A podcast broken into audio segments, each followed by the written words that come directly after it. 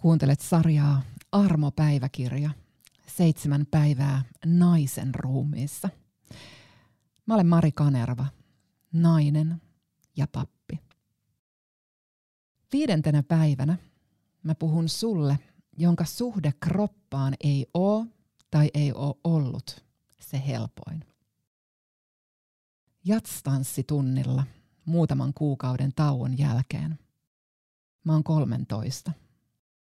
Mulla on mustat kiiltävät leggarit, lyhyt teepaita ja tennissukat, niin kuin muillakin tytöillä.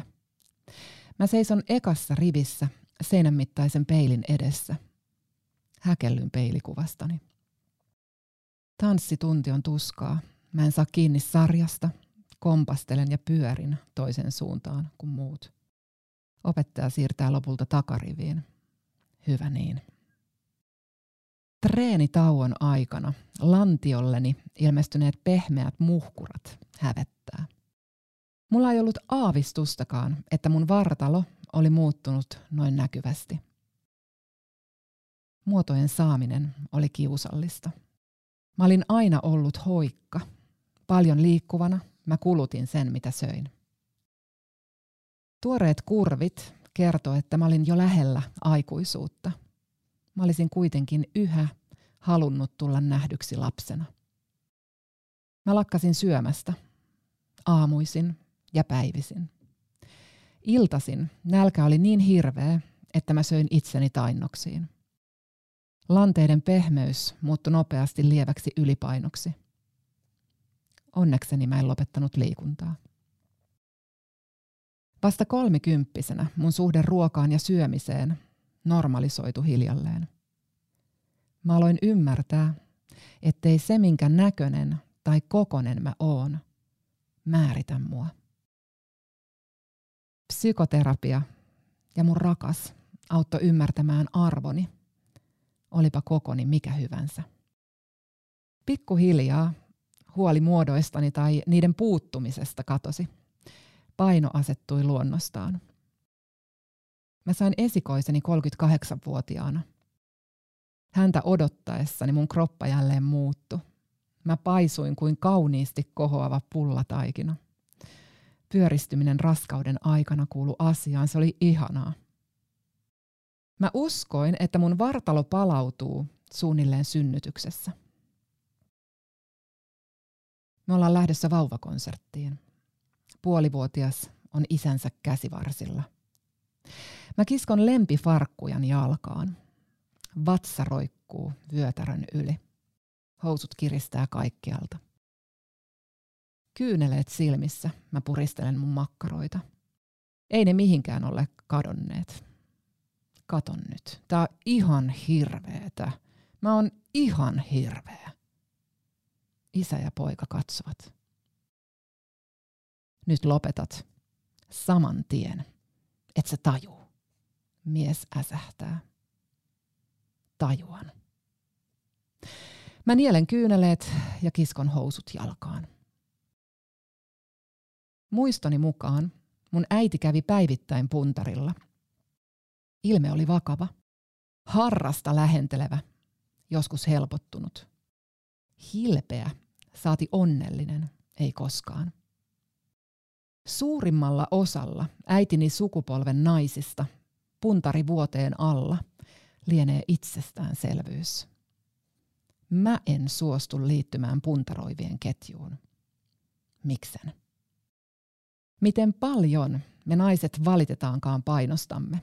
Me annetaan lapsillemme mallin joka aamusesta punnitsemisrutiinista, keittodieteistä, aterian korvikkeista, paastokuureista ja jo- jojolaiduttamisesta. Se on väärin ja se on sairasta miten yleisiä syömishäiriöt onkaan. Me ahmitaan, nälkiinnytään, oksennetaan, ortorekseillaan, treenataan itsemme sairaiksi. Joka aamuinen punnitseminen ei itsestään selvästi merkitse tietä anoreksiaan. Portti siihen se voi olla. Tyttäret seuraa, miten äidit toimii. Seuraa, ja tahtoo toimia äitejään perusteellisemmin. Äiditkö vain? Miehet isät. Ihan yhtä lailla vastuussa lastensa terveestä itserakkaudesta. Toisaalta voitaisiin syyttää yhteiskuntaa, mediaa, elokuvia, kiiltäväkantisia lehtiä. Ne ei kuitenkaan olisi olemassa ilman meitä.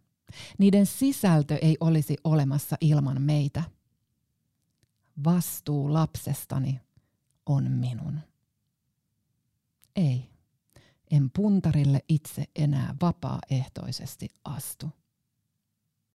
Mä syynään yhä peilikuvaani treenisalien peileistä. Kuva ei kuitenkaan saa enää mun maailmaa sekasin. Mä en pyöristyessäni laihduta. Vaatekkoon vaihto isompaan on paljon hellempi vaihtoehto. Mä tyhjensin just mun alusvaatelaatikostani liian pienet pikkuhousut. Mä en tiedä tänään, missä meidän puntari on. Jossakin mä oon unohtanut. Muutama vuosi sitten puhjennut IBD pakottaa miettiin, mitä mä syön ja miten mä syön. Kilot ei hevin kerry. Mutta vaikka ne kertyisikin, se ei haittaa. Mun painolla ei ole mitään väliä. Sillä on väliä, miten mä voin, miten mä jaksan. Liikkuminen, se antaa yhä ihan hirveästi mielihyvää. Mä oon kiitollinen mun toimivasta kropasta. Se ei ole itsestään selvää. Elämä liikkuisi, mä olisin toimintakyvytön. Mun vanhat selkä- ja polvivammat saa yhä ajoittain köpöttelemään ja ontumaan. Treeni ja puhe auttaa. Mä oon tehnyt psyykkisen ja fyysisen hyvinvoinnin eteen tosi paljon työtä. Työtä, joka on kannattanut ja joka on muuttanut mua. Se on opettanut sinnikkyyttä. Mä en valitse enää helpointa vaihtoehtoa. Pitkän työpäivän jälkeen mä voisin valita sohvan. En valitse. Onnistunutta saarnaa mä voisin juhlistaa kohottamalla maljan. En kohota. Kuihtunut reisilihas, se ei kasva viidellä toistolla, ei edes viidellä kymmenellä. Mä en ole saavuttanut hyvääni helpolla, en myöskään pelkällä puuduttavalla toistolla tai tuskalla – joka ikisen juoksulenkin jälkeen, olipa itse juoksu kuinka takkusta tahansa, olo on kevyt, vapautunut, tyydyttynyt. Mä oon yhteydessä itteeni, maailmaan ympärilläni. Kroppa on lämmin, notkea. Peiliin katsoessani poskeni hehkuu. Silmät sädehtii, mä oon läsnä. Kahvakuulat reeni ja paini saa aikaan saman. Mä rakastan äärirajoille vetävää treeniä, sitä kun mä ajattelen enää vain selviämistä. Jalat tärisee, kädet vapisee, hiki puskee. Mä tunnen voimani, lihakseni, itseni ja unohdan kaiken muun. Entä puhe? Puhuen mä valaisen pimeyteni ja avaan sisäiset solmuni tunnustamalla keskeneräisyyteni. Jokaisen avoimen keskustelun jälkeen olo on kevyt, vapautunut. Mä oon yhteydessä itseeni ja toiseen. Mä oon yhteydessä maailmaan ja Jumalaani. Jotta mä osaan olla yhteydessä toiseen, on mun ensin osattava olla yhteydessä itseeni – jotta mä osaan auttaa lapsiani kasvamaan kokonaisiksi, on mun ensin osattava itse olla oma itseni. Aidosti, rehellisesti, ilolla. Haavoja, erheitä, heikkoutta. Ei niitä tarvitse hävetä kenenkään. Mä oon ihminen, niin säkin. Mä oon kiitollinen mun ikäiselle vahvasta ruumiista. Rakkaus, hikitreeni ja timmi kroppa ei ole kuitenkaan hyvän elämän, rakastavan parisuhteen tai edes tyydyttävän seksin edellytyksiä.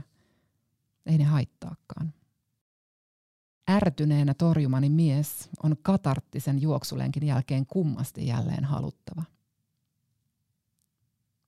Se, miten mä itseeni kohtelen, miten itseeni ja ruumistani rakastan, heijastuu aina toiseen. Myös sinuun. Kiitos, että sä olit mukana. Viikon päästä mä puhun muun muassa rypyistä ja vaihdevuosista. Armoa.